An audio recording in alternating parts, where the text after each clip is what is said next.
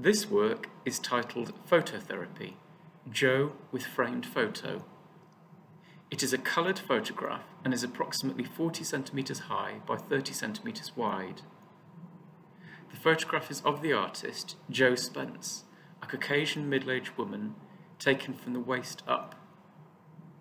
Spence takes up the majority of the frame and is looking directly at the camera with a sad but stoic expression.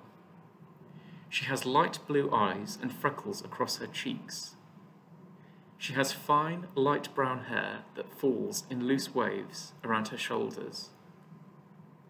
She is wearing a black swimming costume that has been pulled down to reveal her breasts. She has stretch marks on her breasts and tan lines. She's holding a small picture frame in front of her left breast. The picture frame is adorned with small white shells and contains a black and white photo of herself as a small child, smiling and posing for the camera in a similar black swimming costume.